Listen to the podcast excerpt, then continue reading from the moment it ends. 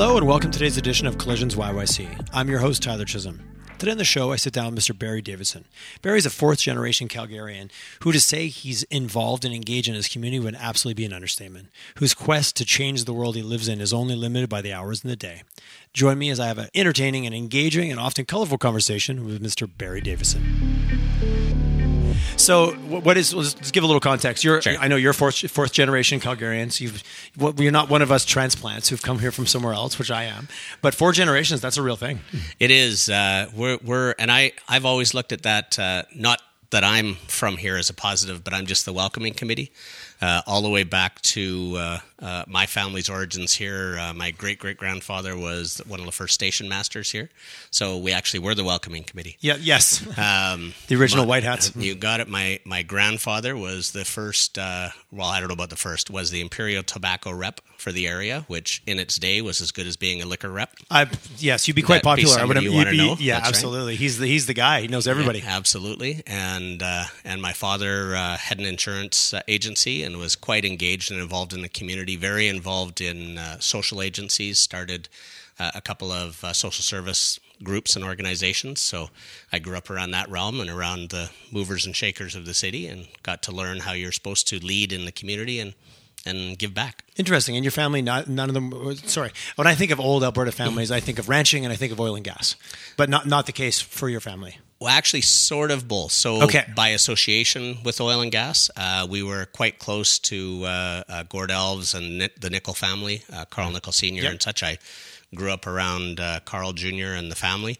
Um, and my dad had the Canmore Guest Ranch for many years up until my mom got sick. So, we actually okay. had uh, had a guest ranch on the, as you where the helipad is in Canmore, right across the highway there is where the ranch used to be. Oh, that's so, a sweet. That's that would yeah, have been. That I wish I owned that land now. No, no, no, no kidding. That's 100. percent Well, as we're talking today about you know Calgary transformation, mm-hmm. diversity, curious to hear the background and that your family has been involved in different aspects of what's been going on in Alberta for generations. Yeah, well, in, in our family, I think we epitomize what most people, and I don't want to say are just from here, but that come to Alberta learn and and feel is that we're a province where the the sky truly is the limit if you're willing to put the time in.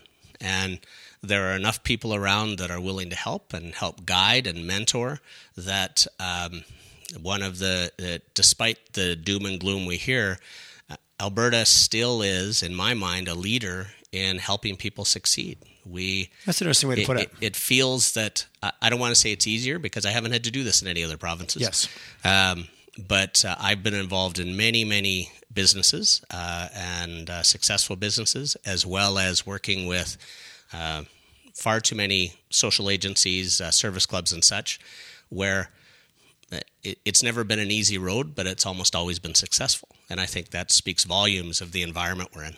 That's certainly been my. I grew up back east. I grew up in Quebec, small farming community, so it was very much had that helpful attitude because everybody yeah. did know each other. You drive down the road and you know your neighbors, and it's your grandmother, yeah. and you know, that's the way it is. I moved out here back in 2000, and that was 100 percent my experience of like there was just of there was this shared sense of opportunity. It wasn't a scarcity mindset. It was like, well, if you've got value and I've got value, we should do something together. That's right. It didn't matter if I didn't know you, if I didn't know your uncle, or if I wasn't related, or that you hadn't been doing it for 20 years. There was a sense of opportunity that we could all be successful together. And I know that the last few years has been challenging, and that's what we're going to talk about today. But I don't. I believe that that's a fundamental difference that I've experienced. I've only lived in two places, but Alberta has that in spades. Uh, absolutely, it is that there's enough for all. I think that we feel that it, not diminishing that there is always um, uh, uh, corporate competition or competition out there. Of course. Um, when I was with the Homeless Foundation, I was on the board for uh, several years, and one of the things that struck me as I looked around that board of business leaders and such was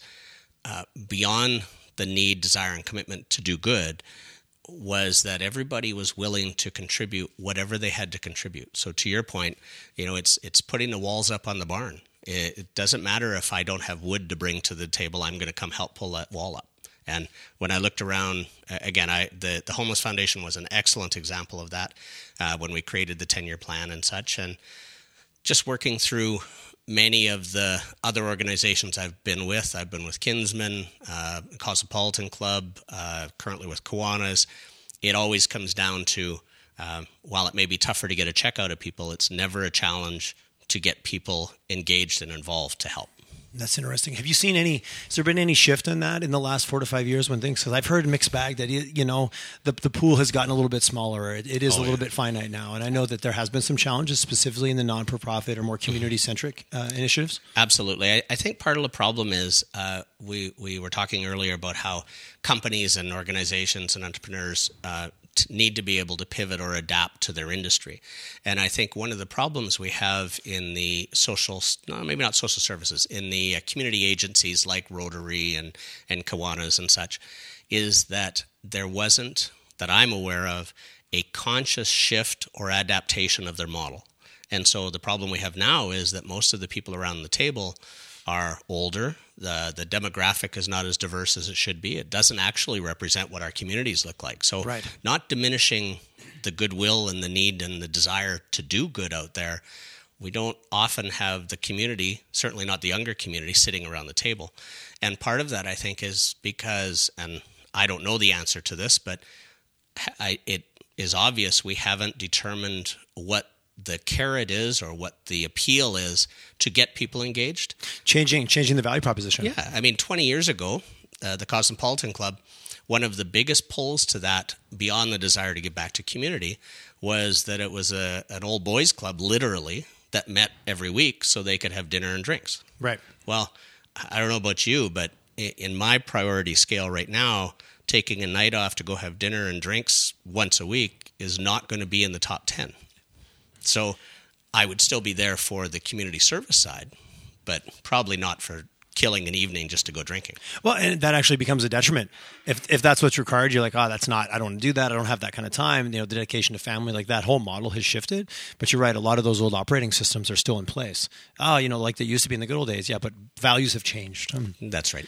And it's yeah. an interesting segue into you know, uh, like some of my guests refer to it as the big T word. This transformation that we're going through. Again, put it in the list of the. I think it's in the corporate swear jar. Yeah. the, the you know right up there with innovation and some of those things. But when you, you know, you're out, you're heavily involved in the community we talked about earlier. Like what you said, you only have 780 years to to make this a better place. You you, are running out of time, so you got you're you're involved in a lot of things. What's your optics on this big the big T word, the transformation that Calgary is going through, being forced to go through? I think it's interesting segue to what you commented about just the the not for profit space. Mm. Well, I, I might actually challenge the transformation word Please. And, and, just say that that to me it's more of an evolution. Okay. And as human humans have done forever, we seem to push so hard and deny any type of change or evolution.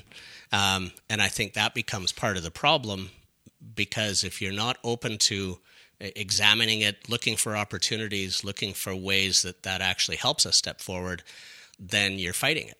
And uh, certainly as Albertans, we seem to have a gap in the middle there. We have a segment of the population that's all about evolution, transformation, whatever label we want to put on it.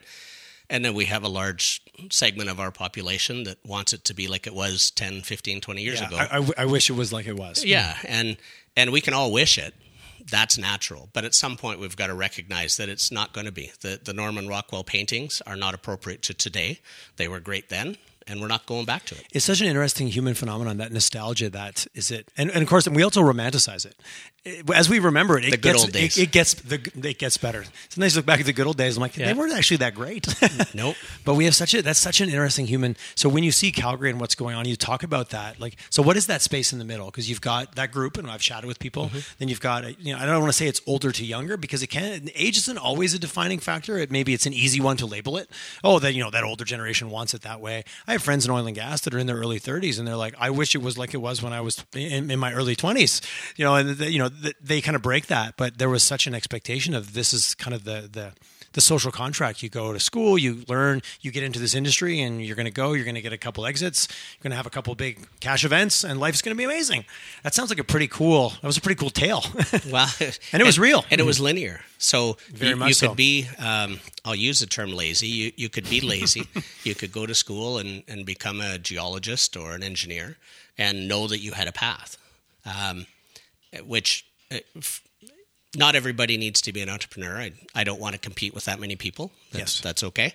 Uh, I think, uh, and you touched on something. I'm glad you brought up the demographics because I think it is less about demographics. Now, it would be silly to say that uh, the skill sets that are coming from our younger generation than me and have less gray hair are what are required. So there is going to be a difference there in yes. numbers, but but I mean, I know as many people my age that are successfully adapting and pivoting or being creative and creating and recognizing opportunities and stepping into them.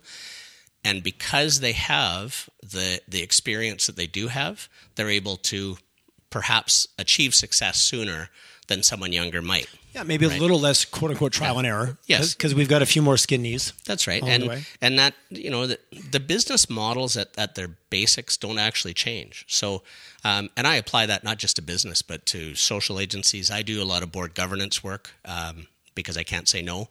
And um, by your LinkedIn profile, I would say that's true. It's a true statement. and and um, very often it's. Uh, I mean, I am not the smartest short round guy in the rooms often, but it's just a matter of bringing people back down to the fact that what is what is your core? What are you trying to achieve? Is it something that's appropriate and achievable, and not a poster on a wall? And uh, if not, how do you adapt to make it that way? Right. And, and who's it going to add value to at the end of the day?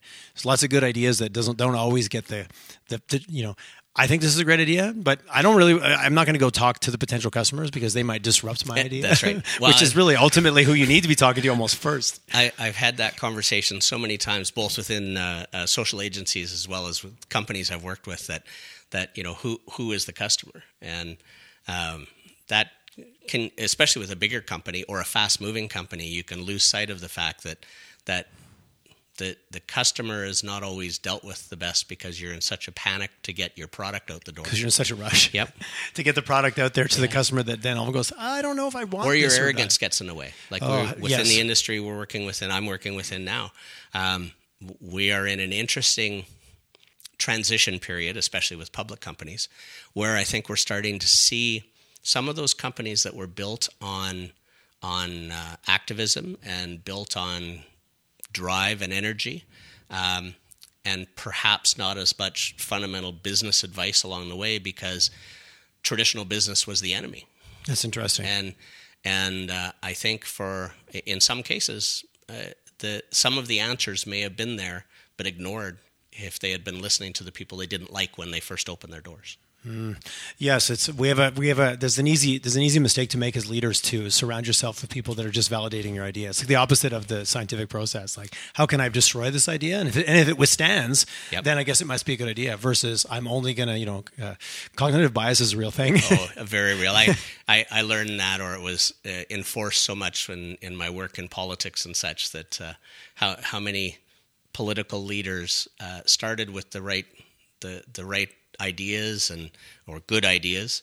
Don't always have to agree with them, but good ideas uh, and drive, and then ended up surrounded just over time by people that were just there to support them. Yes. And you just didn't have those those good discussions that pushed back to say maybe that's not such a good idea. Yeah, no, yes, and that is a very dangerous place. then we were all standing on the precipice. Oh, together though, together. So you have friends when you're about to jump over the cliff. So curious, you touched on it, and I'm not sure how, how deep we want to get into this today. I, we didn't talk about it offline. I know you have an extensive background get, being involved in politics. I know you mentioned recently was uh, you, you kind of sat this one out. Any commentary? And since we're talking about Calgary, which is in Alberta, which is in Western Canada, any commentary on the the recent outcome of our election and some of the how that's going to affect positively or negatively uh, the Western Canadian kind of situation. I'm going to call it for well, lack of a better term. yeah, I, and I don't want to to claim that uh, strategist space of of pretending to say I saw it coming. Okay, um, it's easy to do after the fact. Yeah, it was. Yeah, yeah we knew yeah. it was going to happen. I'm a brilliant. I'm brilliant. I'm, brilliant, I'm brilliant in reverse. Yeah, absolutely. Yeah, exactly. Um, uh, I mean, I must admit to being a little nervous about how the, the country is made up, and I, I say that now because I I see us having moved to such a so I, will throw my caveat out there. I'm a criminologist, not a political science student. Okay. And while I've played in the realm, there are people that I have had the opportunity to work with that are far smarter than me and have helped me learn the tips and tricks and tools of the trade. Uh, so my labeling may be off, is where I'm going with that. But the the move to almost a retail level, headline driven uh, political system um, has taken us down this path. And I mean, we, we can look, we love to blame the U.S. and the current situation there, but there's a lot of European countries going through exactly the same thing we're going yeah, so it, it, it feels like there's a trend That's right. that's And- happening right now globally. I, I am enough of a geek that it, I will cringe every time I blame technology and the globalization or global communications. But I think that that's probably the biggest reason where we got there. I mean, I now I I have always preached that support your local candidate, support the person who you mostly align with and are comfortable with in your riding, um, and don't get caught in in the bigger sales pitch. Right. I'm not sure how real that is. I'm not sure how I can say that anymore because I don't know if that actually. I, I don't know that it works. Um, so our current situation, I think, is uh, it's going to be interesting. Um, I think it is an evolution of our political systems. Um, I, I think I will say that uh, that uh, while I I tend to be well, I don't tend. I'm fiercely nonpartisan, but uh, uh, I think we have competent leadership in Edmonton, even if I don't agree with all of the policies and directions, which gives me some strength that. Again, I may not agree with where we're going, but I believe we have competent leadership there. Okay, that's an interesting way to frame it. Um, and I, I just think it's it, it's another evolution. As much as we would talk about, uh, you know, the the uh, industrial or commercial evolution of what business looks like, politics itself is changing, and nobody likes change ever. Well, back to your earlier comment, we get pretty in, invested into the way it was Yeah. and the way we've always done it. And Yeah. but you're right, we live in a different landscape in the way we communicate, the way we absorb information, the way people are informed, Yeah. quote unquote, about what we're going to believe or Very not much. believe, and how influenced we are. Yep, absolutely. And even though we know we're being influenced, we st- it's still it's so challenging to turn that part of us off. It hurts our ego. Uh, I mean, there, Ah, there's yes. not a when you have social events and you're sitting around with friends. If you ever want to poke somebody, all you have to do is question whether they're uh, firm in their opinion or their position. And because you're not actually now questioning them as a, as a, That's as an individual. yeah, and that's what politics is if you're thinking about it and through and through. And so you, it's a double-edged sword, I think, with most people. And I will get in trouble for saying this, but so many people have thrown their hands up and felt they don't have a play or have influence in politics that when somebody actually pushes them around the responsibility that you, you really shouldn't have an option, you you must be engaged. Um, they know that, but they're not going to admit that out loud. So you've hit two buttons at the same time. Yes, and maybe maybe well, when you're in that dark moment uh, alone, you might reassess yourself. But out there openly, you're going to defend your position. Absolutely, because you're human. Yeah. Yep. So uh, when you think about it's We an haven't hit yeah, any of your questions, No, I know you, you, you skated around that one really nicely. No, I, I was aware. I saw, you got to skate over there with the puck. And you kind of worked your way back over. Um, I knew we were going to have a. It was going to be interesting. what are we doing well? What are we like? We're we're getting. Let's talk about. Yeah. Let's not talk about federally. Let's not talk about nationally. Let's talk about. Uh, let's talk about not even Alberta. Let's talk about Calgary. You're involved in the community. You're out there 24 seven. From what I can, from what I understand, what are you seeing that's happening in the city over the last three to five years that's moving in the right direction that you're optimistic or excited about? Um, well, it, it sounds cliche to say, but I, I think the people here and and the constant um, appeal to people from other parts of Canada to still come here to succeed is still there. Um, I don't know what our numbers are coming into Calgary anymore. Uh, I used to track that better, and I'm sure it's not as high as it used to be. Certainly, But I think it used to be talked about more. I, Yeah. I, I don't even remember the last time I heard that stat. Yeah. Kind of, uh, kind of And- taken out for a walk. Well, and, and you would see it as well. I still keep meeting people that have come here in the last year that are starting new businesses or involved in startups and such. So I think that we are still, call it underground or covertly um, building out our, our entrepreneurial spirit, um, is still there. And I, I think that we don't talk about it enough. Um, I sort of wonder if that's why, though, that's strong, because a lot of people in startups don't want a whole lot of attention. Uh, you would have seen that with some of your interviews. I'm sure Yeah. you've had to convince people to actually come on. and everyone almost there's always a universal like so what do you think about how we are sharing our message and the head and the head no well uh geez we could be better and everybody kind of hangs their head at that question Yeah. we definitely have a it's not we have a brand problem we have an awareness problem because if Or- you dig in the- humble? yeah, Mm, yeah sometimes but y- yes yes it is and where does that no longer serve you i guess is the question Well, okay, so let's go there. And I mean, with my involved, we started talking about. Um, uh, I'm involved with the Calgary Stampede Western Legacy Awards, and there's no one secret to success. uh, for a lot of the people that we get to meet. But one commonality is they're people that don't attract or seek attention. Mm-hmm. So if you look at leadership models and successful leadership models, is that not one of the primary pillars to a good leader? The servant, the servant leader, not the not so, the not the glamour, yeah. the glamour chasing leader. But, Interesting. But yet we continue to talk about how they're not waving their flag. So if you had somebody out there beating the bushes, working hard to uh, be front and center, we'd be labeling them as narcissistic. We'd be questioning their leadership. We'd question the real success. Oh, you're absolutely right. The thing, the thing we say we need more of is also the first thing we'll criticize. So you're, you're 100 percent right. your head up in Alberta, it'll get lopped off. Ah, that's such an interesting because it feels at this point where we've got such a good story to tell, and then we're maybe not telling it. Uh, you know, I had some people on from Startup Calgary, and mm-hmm. like, they said less now, but a few years ago it was like it was the "What is a Calgary?" Yeah, kind of comment. Yep. Versus they said in the last year to two years that's starting to shift a little bit. There's a, there's a little bit more awareness awareness around it. So uh, the ecosystem here, I've talked to a lot of people. There's a lot of support networks. There's a lot mm-hmm. of positive things going on. Maybe those are the things that I would like to see talked about a little bit more. So if you're sitting at home with an idea and you're not sure where to go there is places to go. They are uh, actively looking for you to come in with your back of the napkin idea, and I think that that's hugely beneficial.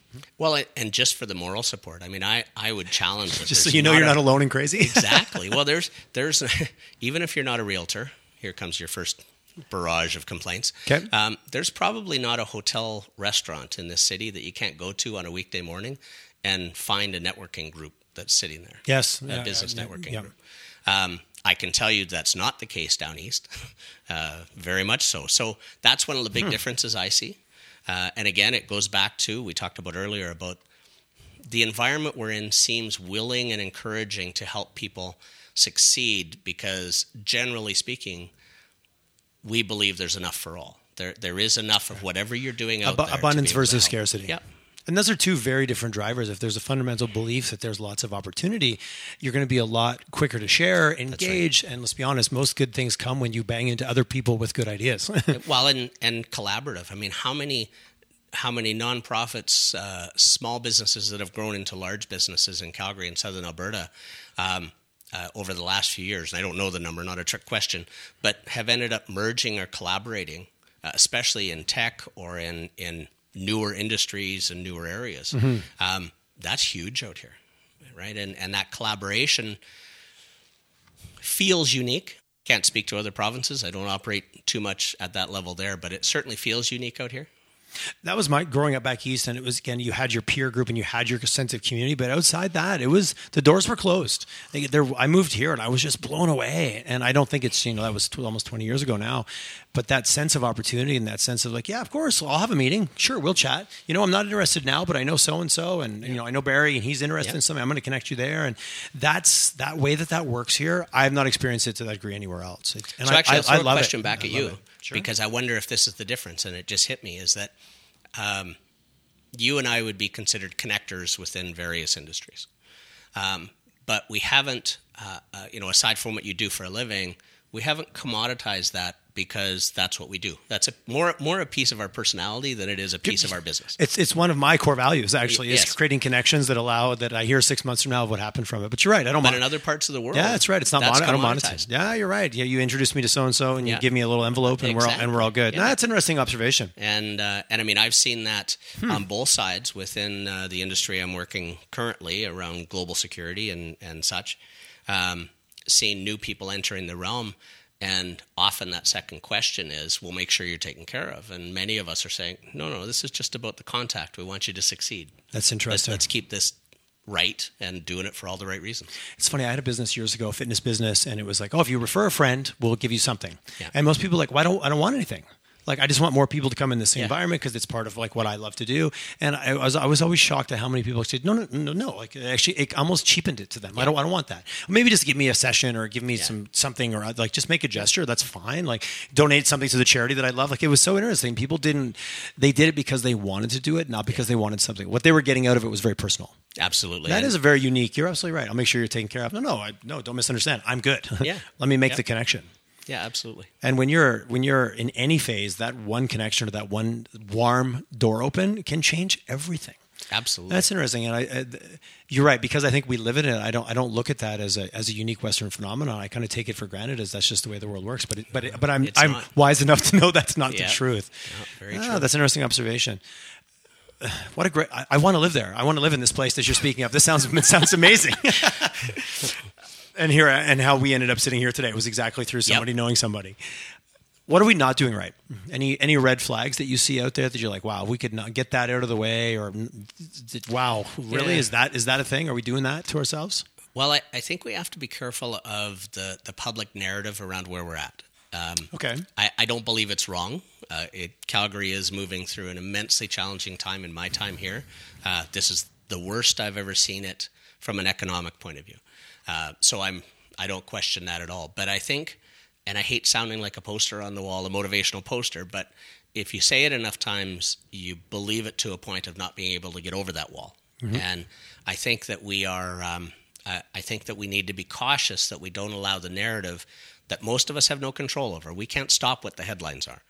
We can ensure that we're taking that with a grain of salt. I also think that we need to we need to more publicly be supporting, uh, and this isn't necessarily just by dollars, but we need to be morally supporting uh, and move a little bit back to the attitude of uh, Alberta is the place where you can make anything happen, and Right. and you have the people we talked earlier about different types of people, personalities, and we we need to mobilize the people that are interested and not entrepreneurs but need entrepreneurs so they have jobs to be a little bit more vocal about supporting that side of the world. We need Okay. to be very cautious that we don't create such a chasm between the business owners, entrepreneurs, and the staff and uh, because I and I, I'm going to sound like an old guy. I always get cautious when I hear my dad's words coming out of me. Yep. But we need to be cautious that we don't become pessimistic about people that succeed. Ah, that's We, we need to and, be and vilify them. yeah, and we need to recognize that their success is often um, success for. I mean, I look at a small retail shop. It, the success of the person that struggled to get there, a year down the road when it looks like they're rolling in money and, and they're chasing this pot of gold, this magical pot of gold at the end of the The, rainbow. whe- the wheelbarrows of money that are Oh. going out the back door. Man, I've yet to see this wheelbarrow. no, it yeah, it's got a flat tire. Um, You're, you're dragging it behind you. Actually, you're not pushing it out at you. But the eight or ten people that have now had a job for that year and are usually pretty comfortable in that space also are part of that success. And Mm-hmm. we just need to be cautious that we don't start creating divides between that. That's right. Back to some of those polarizing messaging. Yeah. I think that you're talking about, and Absolutely. the haves and have-nots, and the in the Yeah. Retail politics. Yes, yes, absolutely. It's very dangerous because you're right. It takes it takes everyone in their role. But as a as a leader or as someone running an organization, I look pretty silly rowing this boat on my own. Yep. You know, and, and most businesses at their core are people businesses. Yes. Very Yeah. little happens without without a group That's of right. humans coming together with you know hopefully a group a, a, a, package of shared values Yeah. and a dream. And some people jump on, some people jump off, but hopefully that that move that movement keeps going forward. And Alberta. By its DNA, I think very much lends to that. But you're right. If now we're being educated globally, and there's other parts of the world where people are vilified for their success, Yeah. Yeah. and that is very dangerous. Yeah. Well, You and know, I don't want to reference Atlas Shrugged, but it's something I've read for a long time. But there's a there's an interesting if if you haven't read that book, Yes. you read it these days. It's a, there's a scary storyline that runs through there. yeah. Yeah. Absolutely. Ayn Rand and some of her interesting philosophies on the world. well, we're going down a whole other path. We start quoting Well, Atlas Shrugged And I, and I, no, I'm going to leave that alone. You can you can read 1984 if you really want to freak yourself out as well. And I just Yeah. recently read Animal Farm as well. Just for Oh. I, I was I, I, was at a I was at the five dollar book sale and I was I like Animal Farm. I'm going to grab Animal Farm off the shelf and read it. George Orwell at his best. Yep. Absolutely. So yeah, it's scary when you read. You're like, oh wow, that was. Oh, when was that written? Oh, 1947. Wow. Hmm. What world are we living in? but it is an interesting uh, when you when the the entire list of books you've just listed are all written by people that hit the mark on so many things that are still common today, Yes. even though they Human- were human literally themes. two and three generations back. Absolutely. And uh, and so we have to recognize, and I would actually suggest this is the difference between successful people, if you will, and you can gauge success in many different ways, um, and the people that uh, uh, wallow in negativity, if you will, uh, is that all of that information is out there. It's how you interpret it, uh, apply it, search for the opportunities, search for whatever drives you to achieve something. Um, so the information doesn't change. I don't actually believe, I am very much a pessimist around humanity that humans are all the same inside. It's how we adapt and change to the information the, that's coming the, out of the, our brain. The filters that we put onto yeah, it. Yeah, absolutely. absolutely. And you do have control over those filters. You absolutely. inherit you inherit some, but there's always the point where we are self-aware. You can look in that mirror and go, yeah am I going to go left or right? I, there, there is a choice, and I think yeah. just that that simple belief that you do have a choice. Some people are like, oh, this this was put, it's this was dic- this is this was on me, this was yeah. put on me. Yeah. yeah, but two people in the same situation, and one thrives, and, and one and one turtles. You're right. It's it's a choice, and when you're in times like this, it definitely puts us all to the test. Absolutely. Which way am I going to go today? Yeah. Wow. and surrounding yourself with positive messages, and yes. back to the world of podcasting and information. There's lots of information out there. Mm-hmm. Choose very carefully what you tend to put into the yes. computer.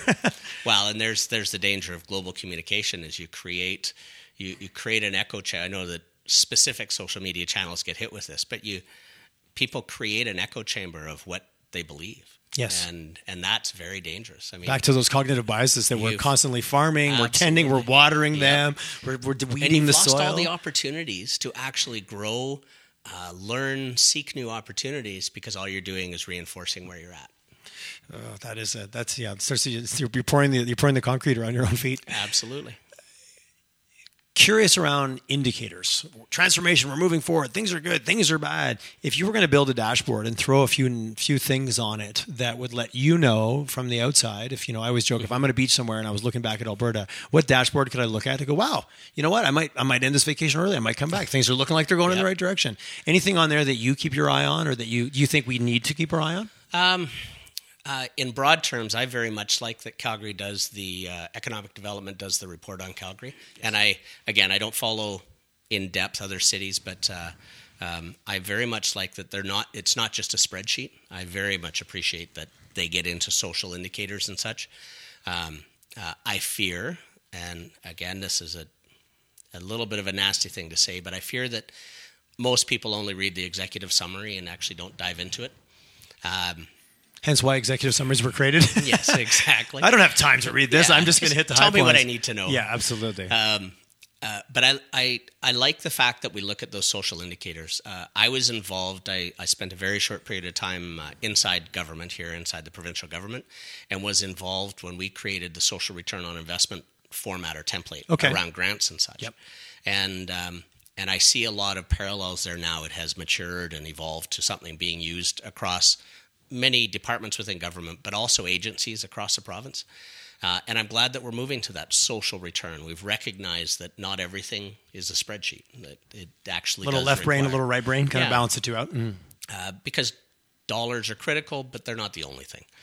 Um, the other thing I look at is just activity. So uh, we we were talking earlier about social, uh, aid, not social agencies, uh, service agencies. Mm-hmm. Um, and I think that uh, right now, and I see it as a bit of a negative at the moment, that to the best of my knowledge that I've seen, there's only a, a small number of social, uh, uh, like Rotary and such, that seem to have found a, a magic right spot. Okay. Um, and that I find a little bit disheartening because I think that uh, with the Alberta spirit and with the amount of community engagement most people have, volunteerism here, that we're not capitalizing on that, which I think would offset much of the negative public rhetoric we hear.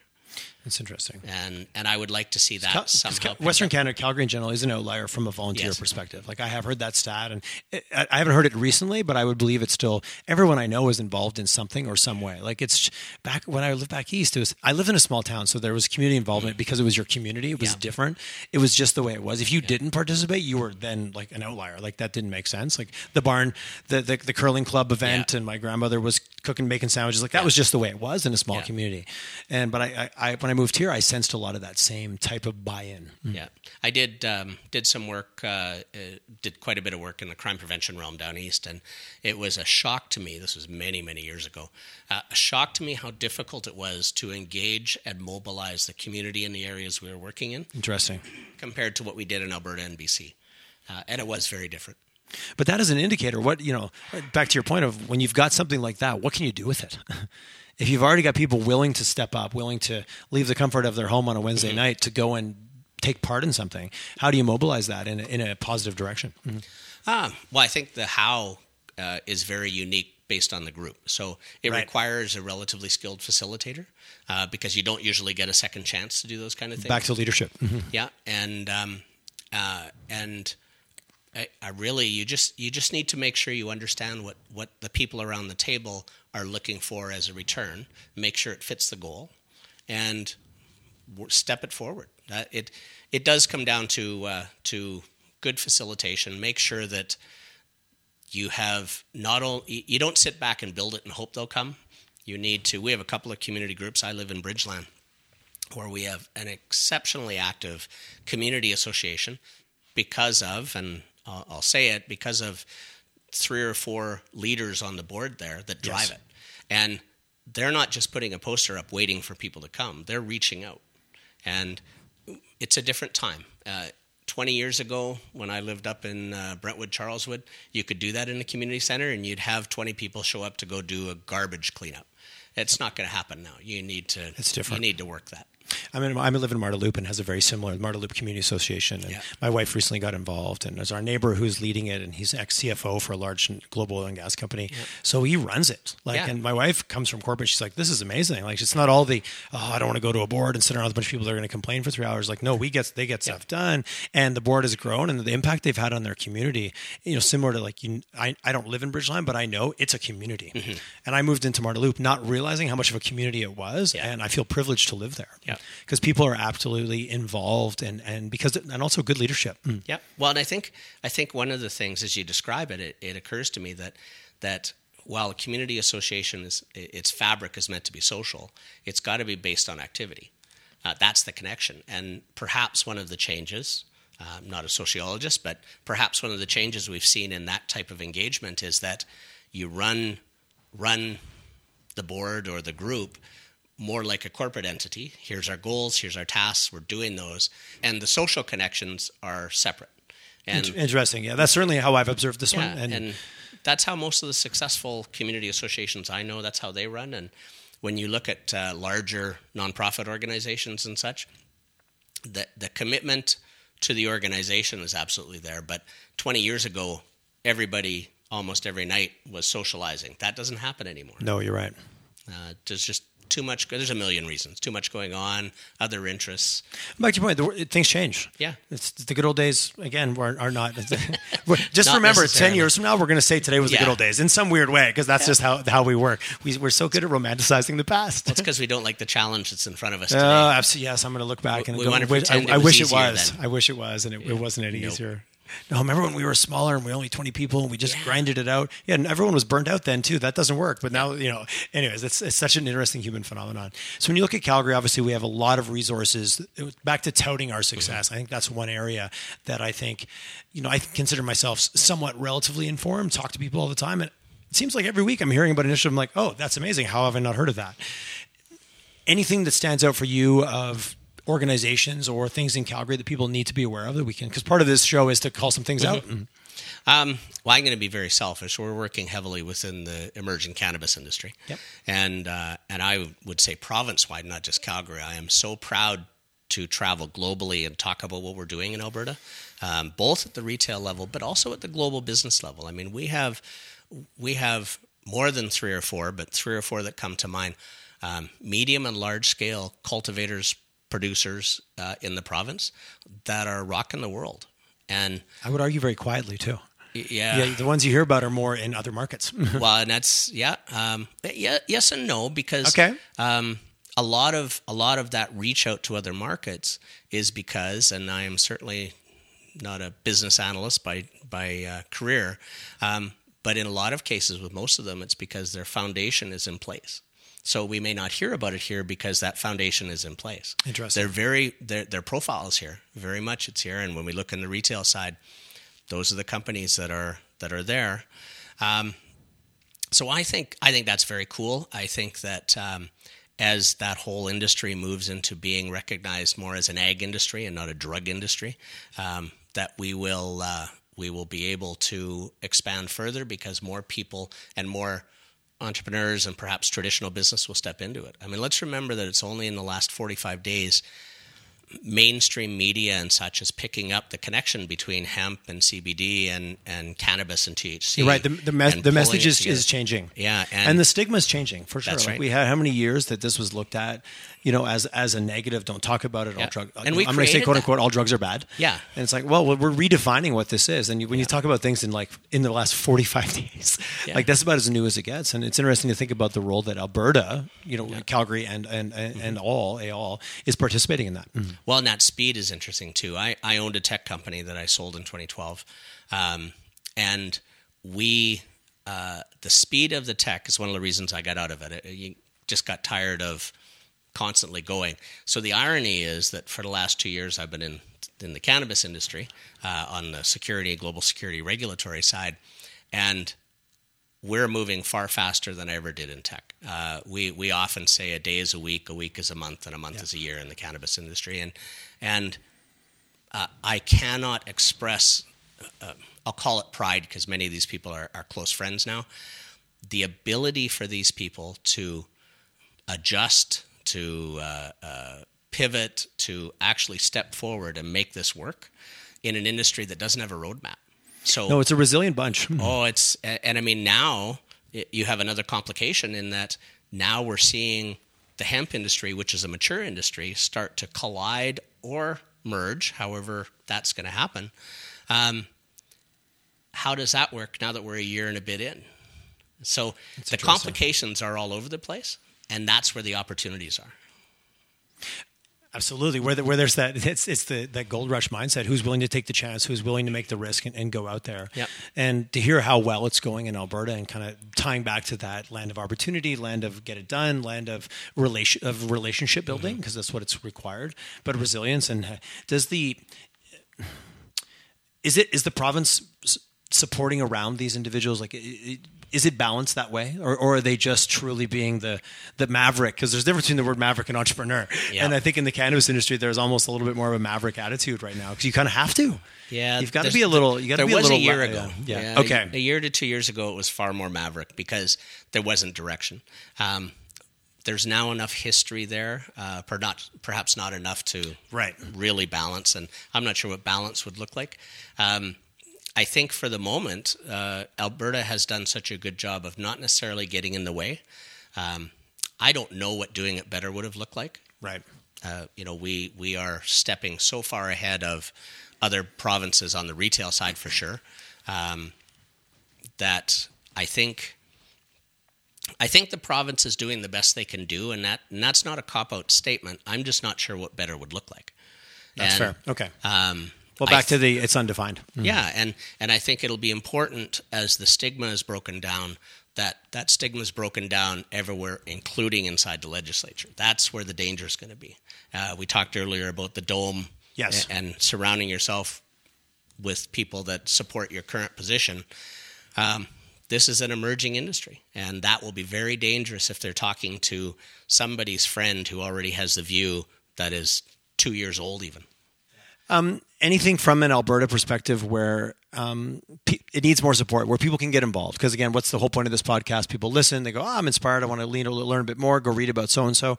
Is there any initiatives or any areas where where we need, you know, back to the getting out, getting out of the house? What, wh- wh- where do you see where where could we apply some some some help? Um, well, at thirty thousand feet, and I and I must admit I'm traveling so much now. I'm not home very much.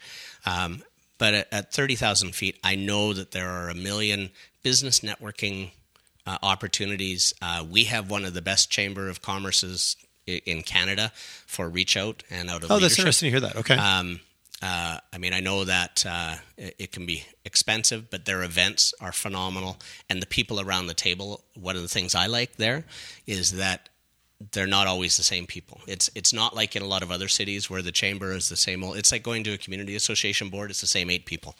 Not that way here in Calgary. So depending on what type of business and level of business you're at, those are good places to go. Um, speaking more to the industry I touch right now, there are a million uh, a million, many, many amazing leaders uh, in Calgary and Edmonton and across the province.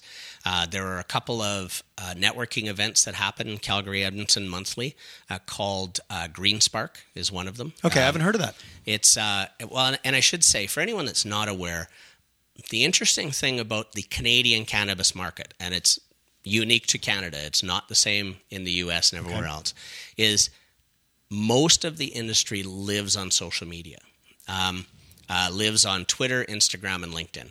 You you are not a leader in that community. If, or an influencer if you're not there. So interesting. I'd not heard that before. I've certainly seen it, but never saw it. I guess I didn't see it broad enough to realize that that was actually it is amazing a best to me. practice. Yeah, as somebody That's that studies people, it is amazing to me. Um, now that being said, I would also say that's only got a lifespan probably of another couple of years as we globalize, because the rest of the world is not that way. Yes.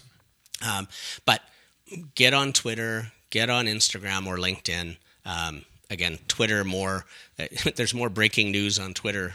Right. Well, for everything nowadays, Yeah, it seems. it's it's a news platform. Absolutely. but but check so. the news. Please check the news. Um, so, I mean, don't accept every message you see at face value. It's not always saying? real because it's printed. I, Yeah. I thought it was. Um, the, Speaking of uh, mindsets that need to slightly oh. shift. Yes. Um, so Green Spark is one that's local to Calgary, Edmonton, and you will meet 40 to 60 people there that range from ancillary services uh, to growers to cultivators, processors, um, and I mean we're talking micro grows all the way up to people from Aurora are there. Okay. So that is an excellent place to learn and to touch the industry and see what it's like. Um, I believe they're actually active in BC as well. Um, there are a number of associations now. Uh, again, I'm stuck within my industry, but there are a number of associations. Uh, there's the BC Association of Micro Growers. I believe there's an Alberta affiliate. Um, because micro, so within the cannabis realm, we are moving towards, and remains to be seen how successful it'll be, uh, micro licensing and the ability to create, or the likelihood to create, a uh, boutique or craft cannabis realm. And I've heard a lot about this, but Yeah. I've heard like we were involved in some branding and some identity work even six months ago. Yeah. But it was early days, and then it's it's kind of stumbling. So I haven't I haven't been updated recently of kind of where it's at in terms of its cycle. Well, I don't think the target has moved, Okay. but I think the challenge, one of the first big hurdles, is Health Canada's uh, marketing rules and regulations. So Yes. I don't know how a small guy can compete with that, and that's not my realm, but that's going to be a big hurdle. Um, I think that BC, uh, as of 10 days ago, uh, has insinuated at the government level that they might move towards uh, uh, farm gate, so you know cultivator to uh, sales at their gate, uh, which would be it. It would probably do what the same thing that they did for the wine market in BC at, uh, in the day. Yes. um, Took it from still- non took it from non-existent. yeah, exactly. Um, so, I mean, uh, th- there are a number of areas like that. It, it sort of lands at, and I guess my caution actually goes the other way. And it's a frustration I have. So many people think within the cannabis industry that it is a pot of gold at the end of the rainbow and they just need to ride the, ride the rainbow. I think I just used a brand statement. You, you did you did. Ah, Yeah. ouch. Um, I think Skittles might be giving you a call later. jeez. um, infused? No, okay, we won't go there. Yep. No, no. That will cause a problem now. Um, the well, well, well, well done. Oh, that there will be an email. Um, the the challenge I have, and I do see it a lot in my security friends and colleagues and such, that think it's a uh, it's an easy road to money and that it's all the same, is much like any other industry that somebody wants to step in. Please inform yourself, educate yourself, so that you don't do damage to your clients. And Okay. we see that a lot. Uh, in our case, we see that a lot with clients coming to us having having had um, misguided consulting advice around their licensing, uh, those types of things. Um, and it is a very heavily regulated market. So, you know, I wouldn't I wouldn't step into uh, to uh, doing pharmaceutical global security uh, because while I can secure a building, I have 25 years of experience doing that. There are so many regulatory nuances to that. I wouldn't step into that without an awful lot of education before I got there. Giving it the respect it Yeah, deserves versus treating it as a get rich. And that's exactly what we're seeing. And we're seeing that Okay. with a lot of people now coming into a year down the road and they're seeing the headlines around edibles and everybody's going to get rich. Well, if you followed the stock market All you have to do is watch especially what's the, happening especially this the, the last three months, yeah, the last two months. It's uh, well, it, it's going to get bumpier. So um, that I guess on the other side Is it going through its normalization phase a little bit, where we're coming off those exaggerated evaluations and, and a little bit of the pot of gold mindset, going, okay, there's going to be some fundamentals here, but they're not really established yet. It's all been those prices were all based on future hopes and future dreams. I, I think so. I mean, I'm ill-equipped to speak to uh, to market trends and Mm-hmm. such. I'm I'm so Scottish. I don't even play cards because I don't. I don't someone says I'm so Scottish, I don't play cards. I- I'm going to quote that. I, I, uh, I people say discretionary income, and my skin crawls because I don't know what that looks like. I appreciate. Yes, absolutely. Um, but I do think that we're at a point where um, the the industry is. I wouldn't say it's mature by any stretch because remember we're still looking at a snapshot of Canada. Right. The the we we already have started to impact our our country's GDP lines, um, and most of our big companies have already stepped across the water and into other countries. yes, they have. Yeah. I think we are so far away from this industry being uh, hitting anything even close to mature that I'm not sure what normalization would look like. Um, but that uh, that's more a question I think for an investment person who actually understands what he's reading. Yeah, it's a much it's a much longer cycle that we're right. in. We're just in this the phase of it. yeah. Uh, do you have any optics? And again, now I'm getting to the financial numbers. The actual financial impact it's had in Alberta. I've seen Um, stuff floating around, but I yep, can't. I can't. I, I- don't have I- any way I- to recall it right now. I, I'm in the same boat. I uh, can't remember what I had for breakfast, and I can't remember what the last numbers were out. They, there were some numbers released last week, um, but I can't remember. I know they floated are. past my screen, and I did not commit them to memory. they were significant. I do remember the you know by number of staff. Uh, again, just simple math. We don't even need to read them. Simple math. We're over 240 or 250 retail stores. Okay, so, so, if that's yeah. an average of three to four staff a store, um, and many of these are in small communities. I've seen Yes. that licensing. Um, and Calgary alone has got I think 45 or 48 currently open. So it absolutely is an impact. Um, of an argument two years ago of an industry that wasn't there. Like those Didn't jobs didn't exist. exist. That's it was it was zero. So Yeah. everything is a, is it's a from a, from a number of a factor of percentage. It's a huge increase, absolutely. which, which is contributing to the change. Yeah, yeah. And then I know um, there were recent numbers out, uh, the city of Calgary talking about the uh, cost to uh, regulate the cannabis industry is more than they expected. Um, but I also think that we'll start seeing that that tax income turn around because they, like the companies, were standing up new new departments, Yes. training new people. Um, that call it normalization or standardization within a bureaucratic process. Um, it, sh- it it better be there now. Yes. I mean by a year later, we better have some. But right, if you look at it, your first year of operation of all those initial capital Everything's new. expenditures, of course, and everything's going to cost more, so Yeah. you can get into a bit of into into a rhythm. Like you said, it's such early days. yeah, absolutely. But yeah, the shine is worn off, and I think Yeah. reality's starting to settle in. But we don't really know what the long term reality is going to be. One of the places I would look, um, and I'm sure they've got numbers out because I know they're doing a bit of a road tour, is uh, Olds and Sundial, and look at the economic impact they've had. Um, Okay. they have had in the hundreds of staff hired out there. Uh, their collaboration with Olds College is amazing. Their collaboration with the town uh, has been phenomenal. And when you look at those models, have there been bumps? I absolutely, I'm sure there have. But they uh, and give credit to both the county and the and the town, the city. Um, I don't know if they're a city yet.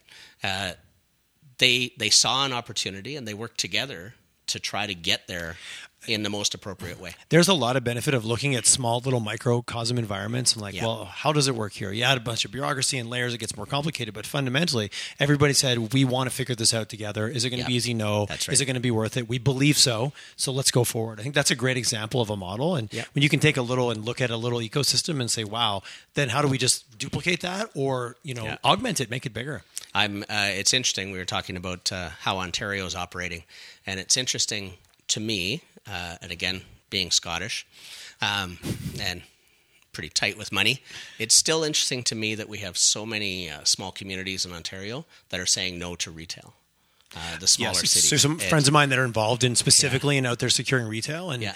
the the vote against, and it felt Yeah. like almost like a fear vote. Like we don't It- really know, so we're just gonna we're gonna say no now, and maybe we'll say yes yeah, later. it- it's the stigma there all the way. Yes, and uh, that that's where that's still early days through that Yeah. cycle. Like if you, it's so easy to go, oh yeah, sure, it's mainstream. This is so new, it's Yeah. mind blowing, which is also exciting. Back to your point of the Mavericks become entrepreneurs, become Yeah. businesses, become actual key drivers of our of our of our community of our marketplace. Barry, it's been great chatting with you. I appreciate Thank your you. candor, and I think we covered a lot of ground today. We reasonably stayed on track, so I'll give I'll give us a half a gold star. Um, is there any way for people to reach out to you? Obviously, I, I, you did mention LinkedIn. I'm assuming Yeah. you I know I know you're on LinkedIn. I was doing some some professional stalking. That's called pri- trolling, just it so you was. know. It Yeah. was. Well, I didn't leave any lewd comments. I just was like, I was an innocent. You didn't know I was there. I left no fingerprints. Maybe. Maybe. Um, yeah, like there's any such thing online. Everyone knows you. were- I you do were- global security. Yes. well said. Understand your audience. Absolutely. Uh, what's the best way to get get a hold of you? Um, well, LinkedIn is a great way. Uh, I'm also on Twitter. I'm at bdavidson911. And um, that actually, those are probably the two best ways to get a hold of me. Fantastic. And you are a super busy guy. And so I would do it, encourage anybody to reach out. I really Yeah, enjoy, I enjoyed our conversation and absolutely appreciate your perspective. Thank you. Thanks Thank- for having me. My pleasure. Thank you.